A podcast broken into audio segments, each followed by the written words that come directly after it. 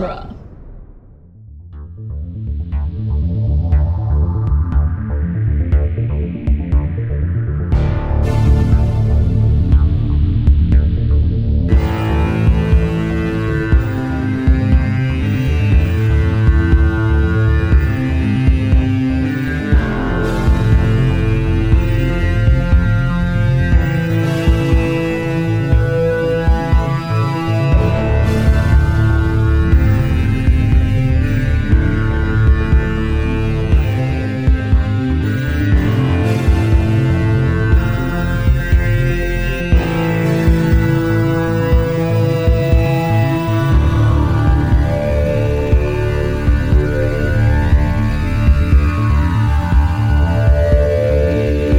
Welcome back to Spider Man Minute, the daily podcast where we analyze and celebrate the movie Spider Man one Is That an Angel? minute at a time. I'm Zach Luna. Uh, I'm, I I am I was so distracted by that I almost said I'm Zach Luna because I'm reading the script. Uh, I'm Scott Corelli. and I'm Heidi Bennett of Cabin Minute Cast and Spinal Tap Minute. Welcome, Heidi. Thank you Yeah, for being here. my Yeah, pleasure. for joining us. Happy to have you on this day where we are focusing on minute number 99. Oh my gosh, we've made it to 99 minutes into this movie. That's incredible. It's almost as impressive as the minute we'll be celebrating tomorrow. yeah, I mean, it's still a pretty good one. Uh, it begins with uh, Peter sort of chastising Aunt May with, uh, You're supposed to be asleep, and uh, ends with him very urgently shoving coins into a payphone machine. This is 2002, after all. and even even in 2002, this was a little dated. yeah, ti- tiny bit old fashioned, I'd say. Um, this is the storytelling minute, the uh, Aunt May recounting young Peter uh, stories. And and what I'm sort of curious about, uh, just sort of starting us off, is whether this was always a um, like a spoken story, like a an oral recounting of the youth, or if there was ever like a um, uh, a tr- more traditional flashback here. I don't think we have any flashbacks proper in the movie, and this is the scene that most feels like one. Um, but it's, it's I, mean, I assume it's similar in the script. I don't know. What do you? Uh, Yeah, think, no, no, no. In, in the script, it's just a. Uh, it, it, all it is is a. Uh, just Aunt May saying it says the parenthetical is an enigmatic smile, and then she tells the story. Ah, the ending. So, but I but I will say uh, after the uh, Aunt Aunt May Aunt May is that an angel? And Peter says, so I'm just I'm, instead of saying their names, I'm just going to say the dialogue because that's how it would sound in the movie. Sure. yeah. Um, gee, Aunt May, did I say that? You sure did, Peter. I don't. I like like maybe too many names. I I I hate when I read a script and they use the names of characters too much because that's not how people talk. Right. Like I I can't. If there's someone around me that I am around a lot, yeah. I, I, you don't, you just don't call them by their name very often unless you're like at work or something, and then Yeah. Or you're you know, podcasting with them. You know? Okay, Right. that's true. That's fair. and they're introducing them at the top. That's fair. if this was a Peter M, if this was a Peter and Aunt May podcast, then this would be fine. Uh, Every day they'd have a little theme song, and he'd be like, Yeah. "Welcome back, it's me and Aunt May, uh, the May and Peter hour in the morning." Um, well, Yeah, that's it's- def- that's definitely something Tom Holland's Peter did. Yes. It's like, it's like, I just I just really think we should like start a I don't know a podcast or something. Maybe really cool. Um, uh, the, it's it's hard enough to like uh, weave in like names of characters in like a pilot or something where you have to introduce them, but it's it's so much Hey, more. Aren't we brother and sister? we've sure been best friends for a while. Best friend's name first and last. Uh, but, like- but here it's like there's no there's not even a, like you have to do it in a pilot you you have to get Right. people to know the names of your characters so it's like sort of Right. a necessary evil but there's no reason at all in this scene for them to have to use their names like their pokemon i don't get it i don't get it You know, like they're Pokemon. Con- conversational pokemon is that like if you say somebody else's name all the time this is Writing that instead of- down for the title. I don't know. Well, I thought enigmatic smiles was pretty good too. Um, G, G Aunt May. Did I say that? Well, he still says G in the scene. Like he we've sure still does. got. Oh Yeah. I Yeah. guess that's uh about as anachronistic a piece of dialogue as you can get. I I always remember this scene as being way longer than it is. Um, I uh, but I'll be honest the the G is the I, I don't I almost feel like he was only cast because he was in Pleasantville. And they were like, "Wow, he can really make that cheesy, like the cheesy old-fashioned dialogue work." The, G, the G is the linchpin. Like if he can Yeah. pull off saying that, and then okay, he can carry the whole movie. G So G is a very Clark Kent thing to say, not Yeah. Peter Parker. Um, but then that goes back to last week with the you know Richard Donner's. Right, like maybe Peter is modeling himself after Richard Donner Spider-Man in this moment as well. Yeah, like, Right. Richard Donner Superman. I meant to say. Did I say that right? I think I might have said Donner Spider-Man, which is yeah, a movie I would Spider-Man. watch. I would watch that movie in a We all would. heartbeat. We'd be covering it a minute at a time if that if that happened. Um, I I don't know. I I this this uh, I I think Rosemary Harris just nails this this story. Oh yeah. I Oh, think yeah. she, I mean, she makes it sound like the kind of story that uh, an elderly woman would look back fondly on. Yes. Yeah. And it it's sweet. Like it, I mean, Mm-hmm. I can understand people like when they when they say things like, "Oh, the Raimi movies are cheesy," and they I can get that they would point to a scene like this and sort of like as evidence say, "Look, it's cheesy," but I think it's so sweet that I mean, it, not even just in the traditional way we've been sort of like reframing the cheesy conversation to a conversation about earnestness. I think this Right. is even more in a an an old lady would speak this way, so it's entirely Yes. appropriate that it's this sweet and cheesy. Yeah, There's she's on. cheese, is there? She Yeah. she's on brand with exactly who she's supposed to be with this story. Yep. Yeah, that's a good way to put it. Yeah, And I think one of the notes I was taking as I so I watched the movie. I haven't seen this in quite a while, but I watched it up until Mm-hmm. to up into and on these minutes here with Oh, you guys. Okay. wonderful. And uh, I, that was kind of awkward, but I think you get what I'm saying. so I didn't continue on. So I get to continue on after these, uh, after we record our episode. Oh, nice. But I felt like they are in this sort of timeless space. Like everything he wears is sort of just just classic in clothing. yeah, And what she wears is very classic and Uncle Ben, what you know, R.I.P.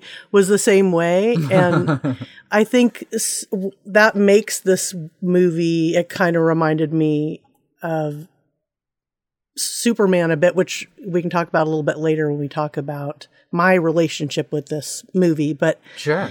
is that that odd G and this clothing and this even a mm-hmm. hospital like h- what what's it's it's just an old fashioned hospital room too you know? Like there's a lot of soft colors and it's not it's not stark and white. It's sort of homey looking. Yeah, and that um that was the one thing about MJ's costuming that I thought didn't really work in this movie is that it looks sort of dated but I don't even know what you know is that what what date to assign it to? or- yeah, yeah. Is that what yeah. girl, young women That- were yeah, wearing in the early 2000s? I don't even know. She's absolutely wearing early because I was in high school when this came out, so she was absolutely wearing hundred percent what what girls in uh, in the early two thousands were wearing. Gotcha. yeah. for sure. Uh, yeah, I will say, speaking of what people are wearing, I'm just now noticing that Aunt May is wearing the nicest hospital gown I have ever seen. It's incredible. It's got a collar and lapels and a pocket. Yeah. it's, like- it's like very I think nicely it's tailored. uh, yeah, I think it's a house coat, you know, maybe Yeah. or a house uh, pair of pajamas that somebody brought for her because it's oh, pretty. that's nice. oh Swing. yeah, that seems like a Peter thing to do. That Yeah, makes more sense. Yeah, that's and a it fits with her whole floral theme throughout. You know, she's Mm-hmm. really again on brand. A- Aunt on brand in this episode. Always. One hundred percent. Always on brand. No, I like I like brand. that um that idea that like um w- when we talk about the movie feeling like a comic book, it's not just in terms of you know big flashy colors and you know dialogue with phrases like "I'll get you," Spy- once again Spider-Man or "G shucks," but also the fact that the the costuming, the the the clothing is um, it's an it's iconic, not uh specific. Like he's not wearing an Adidas brand something. He's not like got something cool and hip about it. Like nobody's gonna dress up as this version of Peter the way they would dress up as like Marty McFly. Right. Like there's nothing specific to the 1980s or the early 2000s about him. He's just a um, a simplified icon in the Yeah. frame. The same way timeless she is. time Yeah. timeless character. Yeah. Yeah, old lady and young man Right. having a conversation. right down to the hairstyles and Mm-hmm. everything. You know, he he probably has like a tiny bit of maybe just a little bit of um s- what do you call those when it's like lightened when they light up just little streaks in your hair just to kind of Oh, frosting? Y- y- yeah, like a tiny bit in there but not to the point of distraction. You know, it looks Yeah. like it could be natural, but he just has I- a I- classic I- it looks like it looks like the li- we've talked a lot about the um, lighting in this room and how there's a light just off camera that's like harshly backlighting him Yeah. uh, to an unnatural degree, and I think that might be part of what's going on there with the with the what seemed like the highlights in his hair. Um, because I Yeah, like the yeah, separation of those I- colors. Yeah. yeah, because I have that in my hair too. Um, That sort of like natural, like golden brown color, like highlights. Um, Hmm. and that's not. I don't do that. Uh, Right. Like Yeah. even though the base color is much darker, like ask parts of your hair, like just do that. yeah, right. Yeah, yeah, yeah. That makes sense. I don't know, being in the sun or whatever. I'm not sure. Um, but uh, but uh, I I do. Um, there's a bit that Aunt May says that I was caught off guard by because we've been talking since the start of this podcast about, and we're about to get to the problematic part with uh, with Mary Jane and how she is Yeah. always kidnapped in every single movie. but but we've talked a lot about her agency as a character and outside of the third act. And I'll be really interested, like once we get into the third act. Um, and start digging in moment by moment what's going on with her character. I'll be curious what we come up with. But mm-hmm. as far as the the rest of the movie is concerned, outside of the three the third act, we've talked a lot about how much agency she has as a character mm-hmm. and mm-hmm. how um, she all of her decisions that she makes in this movie are not done by other people. They're all they're all always done by her. Everything that she does is a choice that she makes specifically um, outside of the other characters in the movie.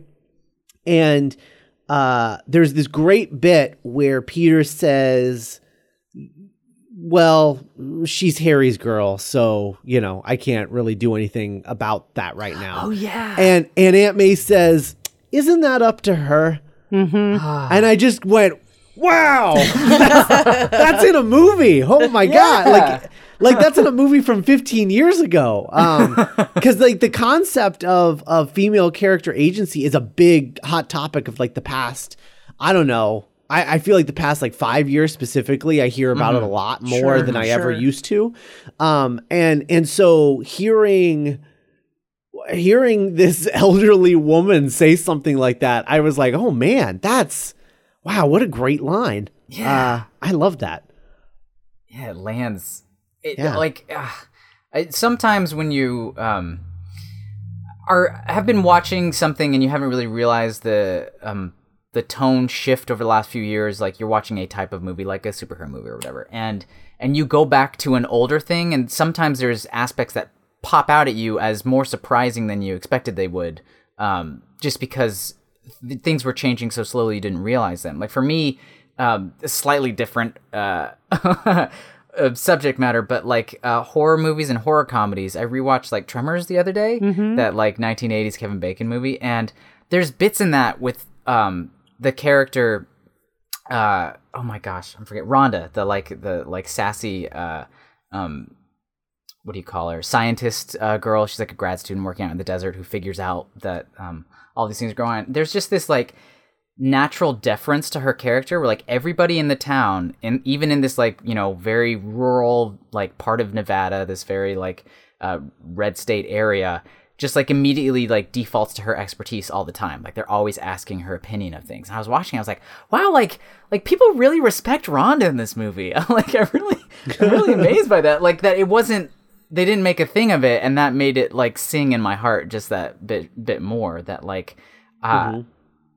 so like it- the the the narrative tends to be like oh well we do uh now that it's easier to like have these conversations without them being tamped down you would assume that the popular media at large would um be adjusting only in the one direction towards improving on those things but it doesn't always like sometimes we backslide and sometimes we uh, recognize things from earlier that we're we're doing a great job at something without even realizing it. So like this line from um, Aunt May, you know, almost brings a tear to my eye in that same way that like watching everybody just be so chill with Rhonda makes me excited. Like it's it's an artifact of like, oh yeah, no, like of course we can do this. We've done it before. writing writing down being chill with Rhonda. I love that you bring that up because I think uh, it, like you said, it's surprising and sort of delightful when you go, oh, there actually are movies here that are giving us something that has um, where the women come off as smart and have their own thoughts and make make their own decisions because nowadays it's so at the forefront of our mind that I realize that I'm losing interest really fast in movies that don't have strong female characters and, Right, and it's right. so exciting to see something like Wonder Woman or Jessica Jones or so many different things where there's these female leads and then I remember when they um female leads that are that are you know complicated and flawed and it's still you know wonder people but you know Yeah. still but have some depth and um or like a show like uh, Love oh yes, where the characters are just really super fleshed out and realistic Yeah, and messy deeply and, flawed, and wonderful. Yeah. and funny and and and yeah so it's nice to to look back and see that that that's there's evidence in the past and i feel like uh, um in the podcast coming up the cabin minute cast with uh, my podcast partner is uh, another woman and and we're sort of excited to say like you know i know we're going to be talking about one specific movie but i have a feeling we'll be going on some interesting tangents yeah. just Oh just yeah. Just because of uh, you know just the conversations of today like we like to talk Yeah. about what's going on in, in film and television and pop culture in general and then just putting our personalities and points of view in there i'm really excited about it okay. and what a great movie to to to use to to jump into those because the the film itself is in that position of commenting on other films to begin with. That's uh, Big I'm time, really yeah. I'm really excited to listen to that show. I love that movie so much. I wrote a I wrote a rhetorical thesis on that movie. Ooh. no way Yeah, That's yeah. uh, I, I want to do a slight tangent. I know we're already on tiny tiny bit of a tangent, but um, my first like time after I moved out to LA, where I felt like, oh wow, I'm in Los Angeles. Like my first, oh my goodness, they make movies here. Experience was I was at Target doing something, uh, you know, r- random, and I went. That was I went, that was that was that was a hard left turn. Where No, wait, I was wait, like, this is yeah, setup, Hollywood, this is. Hollywood. And you're like, so everybody I'm has at Target, Target, right? and I'm like, everybody has mm. Target, right? And it's like, okay, Tar- I'm not expecting anything special to happen at Target. I I go, you know, I get uh, like dish soap or whatever I needed to get at Target, and I always like walk by the new release DVDs there. And I saw that Cabin in the Woods was out, and I was like, oh my gosh, I love this movie. I was so excited about this when it came out. So I went and I I grabbed that DVD, and I went to check out, and I'm in the checkout line, and a guy looks over at me, and goes. Oh look, Cabin in the Woods. I was like, "Yeah, I love this movie." He's like, "Yeah, I did uh, sound design on that." And uh, I was like, "What? Really?" He's like, "Yeah, it took forever to come out." And then he just left, and I was like, "Wait, what? like, this is, you can't just do that." But he says, "Yeah, casually, like, oh hey, that's that thing I did." And then he walked away, and I was like, oh, "I've I've been touched by Hollywood." Like that, that's all it took. that's all it took. So, Yes, yes, it was Target that did it for me, and it was Cabin in the Woods. So thank you, Cabin in the Woods, for giving me that gift. Um, what else is a gift? Uh, this dialogue is a gift. Yeah, how's that work for a segue? Is that- is that okay? So I I do like where this leads. Um, of of you know Peter saying she doesn't really know me, which, all right.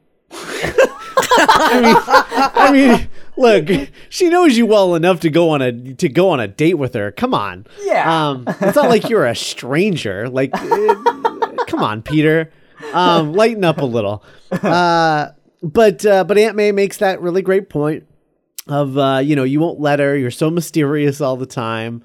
Uh, you know, would it be so dangerous to let Mary Jane know how much you care? Everyone else knows, and just the way that that because you know they're trying to get to the beat that's going to take them. They're they want they want a a hard right turn into uh, uh Tragedyville, into Yeah. you know uh, the third act, and the they do this. I think they they get there flawlessly. Yes. Um, as far as like building that in natural conversation and making it sort of innocuous and then or innocuous and then having Peter come to the realization, yeah, everybody else knows that's oh no. yeah. Um I that's that's good. I think It's that's real good. I, I think that's a good uh build up and a, a really great way of um doing this. And i love i love aunt may's expression when he leaves the room because he she it's just the perfect elderly woman worried elderly woman expression. It's so good. Yeah, that that hard right turn into what did you call it? Like Tra- tragedyville Hard right turn into Tragedyville. Tragedyville. Also a good episode title. Uh like it, it works so well that I immediately forget the awkwardness of the like uh conversation getting there. Like I, it, it evaporates out of my brain and then I'm ex- gee then I'm- did i really say that no you didn't peter we've already moved on that does not exist. Um, and it helps. It helps too that the um, the the music there is great. Yes. is, amazing. That sort of like rising um, danger sound, urgent music in the payphone. Um, again the, the it's the it's it's what we've been talking about about how you know people call music uh bad bad scores they'll call them manipulative and this is exactly the thing that we were talking about where this is not just because it is it is drifting you toward how it wants you to feel it's it's not manipulative because it's not outside of what Peter's feel feeling. It's it's Yeah. It's the bridge. It's the bridge between the audience and the main character is what the music is because we can't feel what he feels, but we can feel music. Right. And so if we feel tension and tragedy coming in the music, we know how he's feeling at the same time. I like that a lot. That's a good way to phrase that. it's just like I was just And like sitting here nodding, like, yeah, good, good, well said. Nothing to add. Yeah, and I think a lot of that has to do with the level at which it comes in too. It's mm-hmm. not, yeah, you know, it just kind of creeps in at just the right level. And then mm-hmm. once he's at the phone, it's really Yeah. you get that anxious feeling. And I just yeah, she uses the word dangerous. It took me a couple of of viewings to realize like, oh yeah, dangerous. She's in, I mean hmm. it's hitting me over the head obvious now, but she's it is very dangerous for her to know for everyone to know that I care about her. Like this is, Right. yeah, it- it- things get things are getting complicated. I already thought my relationship with her was complicated, but this is a whole Yeah. new level. Right. It's the whole point of his secret identity is is so that this kind of thing doesn't happen. yeah. Um, And you know, we we we didn't bring this up at the time because I think we were just so distracted by the gloriousness of that Thanksgiving scene. Um, but but the way that Norman puts together that Peter is Spider-Man is so uh, uh, you you know I'm gonna I'm gonna use my four dollar word again. It's so in, in, in, uh, like just inno- innocuous. Like it's just it's this it's just this nothing moment that makes him put everything together. That I I I just find that really interesting. And you know what's funny? I was thinking I was like it's got to be more dramatic in other versions, right? Mm-hmm. Yeah. It's not. It's never dramatic. It's always the goblin just follows Spider Man far enough away for long enough until he catches him taking his mask off. In every other version, that that is how he finds out. Oh man, that's, That's it. ridiculous. I was just um, rewatching the 90s show. I was just rewatching the 90s animated series, and he, it was the same thing. And that's what it was like in the Amazing Spider Man comics. And then that's what Mm-hmm. it was like in that 90s animated series. And I, I just, it's like, why, why, wh- why is this the way? Like, yeah, Yeah. you can't come up with a more dramatic reason than this. Um, so, so the fact that it's, it's a very like nothing kind of moment is actually, um, uh, sort of on brand, I guess. It's for, pretty uh, slick, yeah. And yeah. also, um, I do want to give a shout out. I, I hope I'm attributing it right. I'm I'm mostly sure this is right. Well, one of our listeners, um, Benjamin Waddle, I believe, uh, posted in the group uh, after our Thanksgiving episode came out that he would have thought a nice beat to have in there would have been the fact that both Spider-Man and the Goblin were just at that fire. They would Mm-hmm. the, all of their clothes and their hair would smell like the fire. Yes. like they would be the only two people there who smelled like burning wood or because they neither of them took a shower. Uh, neither of them took a shower, and neither of them would have a way to explain it away. Right. That like, but it's it's hard to be cinematic with smells. I guess I don't know. yeah, I think I think that's ultimately that that's ultimately the reason is that Mm-hmm. uh, you wouldn't be able to get out of the out of that. Like as Yeah. soon as a character mentioned like, why do you smell like a burning building? Uh, I mean, you wouldn't be able to get out of that conversation. Uh, right? Yeah. And and not only would the two of them put together who each other are, which is the mm. biggest issue, is that you can't have Peter finding out who Norman is. At the same time, yeah. Everyone else Yeah. would be like, "Were you guys in the same burning building?" Like, there'd just be so many questions, and so Did you I, just I get think back that's why from they a didn't. bonfire? Like, Right, you yeah. Like, what's going Yeah. on? exactly. Yeah. So Maybe it's just an underlying thing in head headcanon now that just. but but in but in reality, uh, but in reality, uh, he's he's completely hundred percent right. They would both Yes. reek reek of a burning building. yeah, uh, talking about the um the normalness of the Norman, rev- you know, him figuring out that who Peter is. Mm-hmm. It it is- there is a bit of that tease just moments earlier where there's the the blood splat. You kind of Right. you know in the in his bedroom, so it seems like they were giving you that like it could have been Mhm. here. Yeah. But instead, we're going to make it kind of mundane, but in a great, great way. Yeah. That like the the most disastrous version, the very scary like Mission Impossible moment of your sweat dropping on the laser or whatever, doesn't fall the dangerous way. And then it's just something as simple as you have a light colored shirt and they can see that you're cut.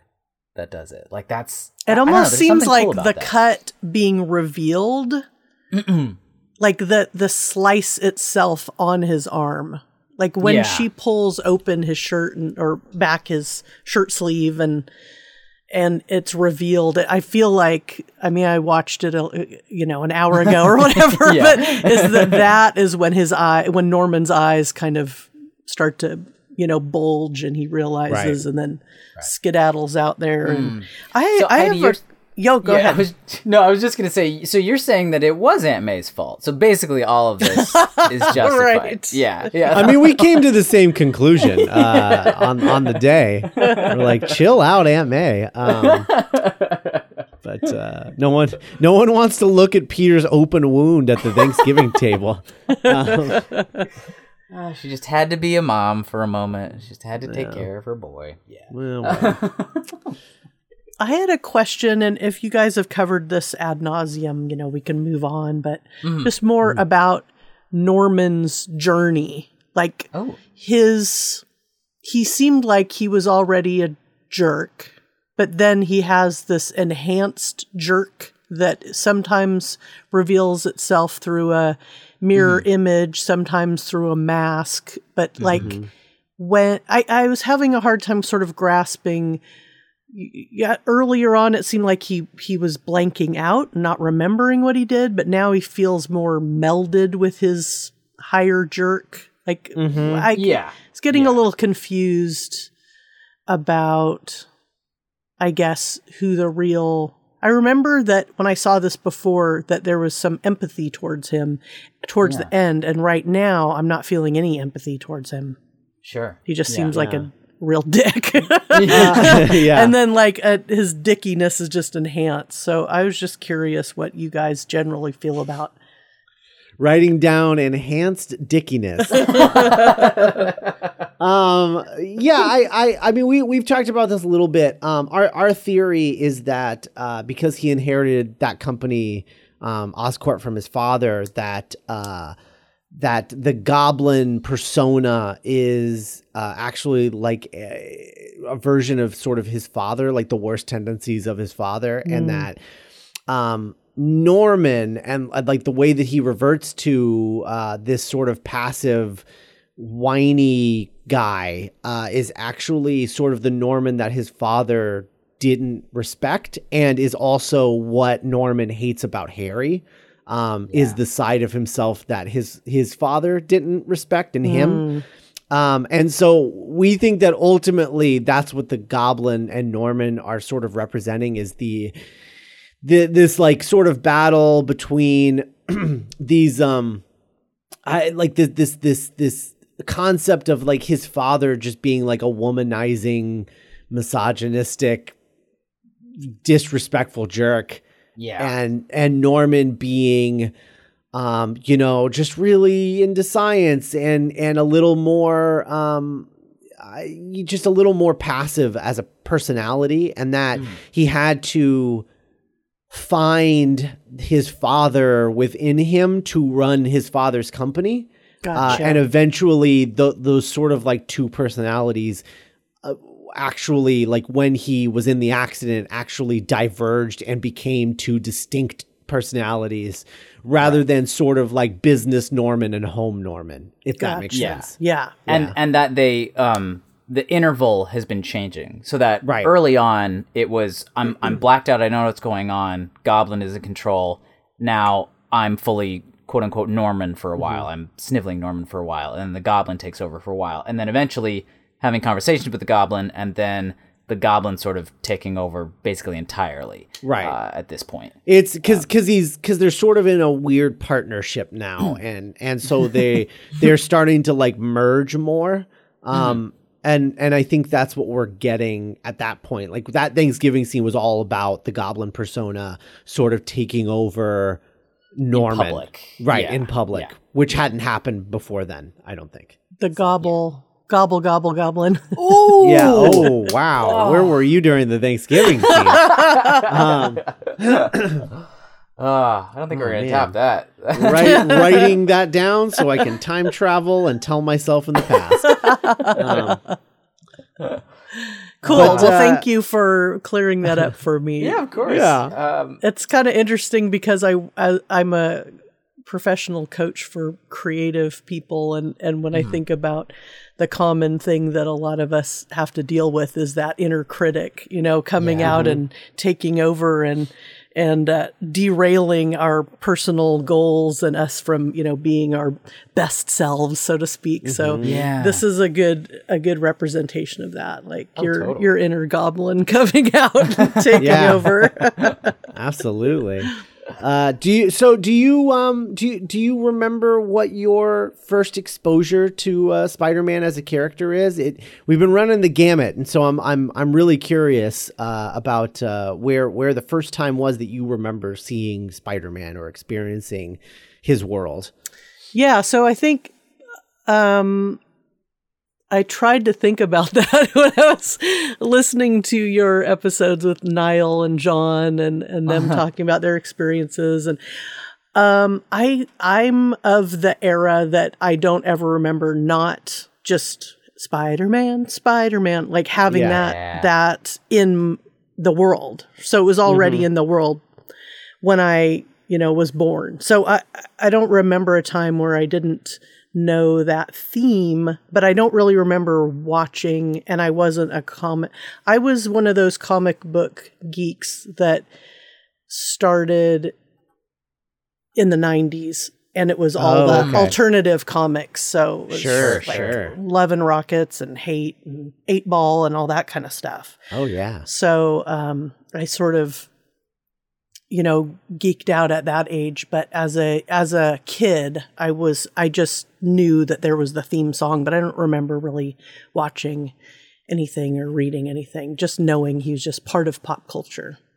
No. Yeah, he's Oh, everywhere. fair enough. Yeah. I think I I mean honestly I think that's most people. Um, especially especially uh, the younger and younger um, you know like Yeah. younger and younger uh, people get like I, I think that's that tends to be um, everyone's story at a certain point because yeah he's so just a part of pop culture that uh, uh, you know how, how can you even imagine a world before you knew who spider-man was so right. You, you just have like spidey sense. You know, that's just a word Yeah. that you that's just a phrase that you use, you know, and it's just in the vernacular. Exactly. Um, all right. Well, uh, you already kind of plugged uh, Cabin Minute uh, earlier, so why don't you tell people about Spinal Tap Minute? Sure, sure. So my podcast partner Sean German and I uh, we wrapped already on it, but it's you know hopefully this evergreen podcast that will last forever, and that's Spinal Tap Minute, and of Yeah. course that's about this is Spinal Tap. And uh, oh my God, we had so much fun. We'd never met before. We didn't know each other until we collaborated on this. So it was a real Wow. learning curve. Sean took on the editing, and I took on the the um, booking the guests mostly. And um, yeah, we even got um, the man who played Viv Savage in the movie. He actually lives here in the East Bay. Um, I live in Oakland, California, and he lives in Oakland. So a friend of a friend said, "Hey, let me see if he's interested." And and it it, we, it was literally a email to her. She emailed me back saying, "Here's his phone number. He's totally into it."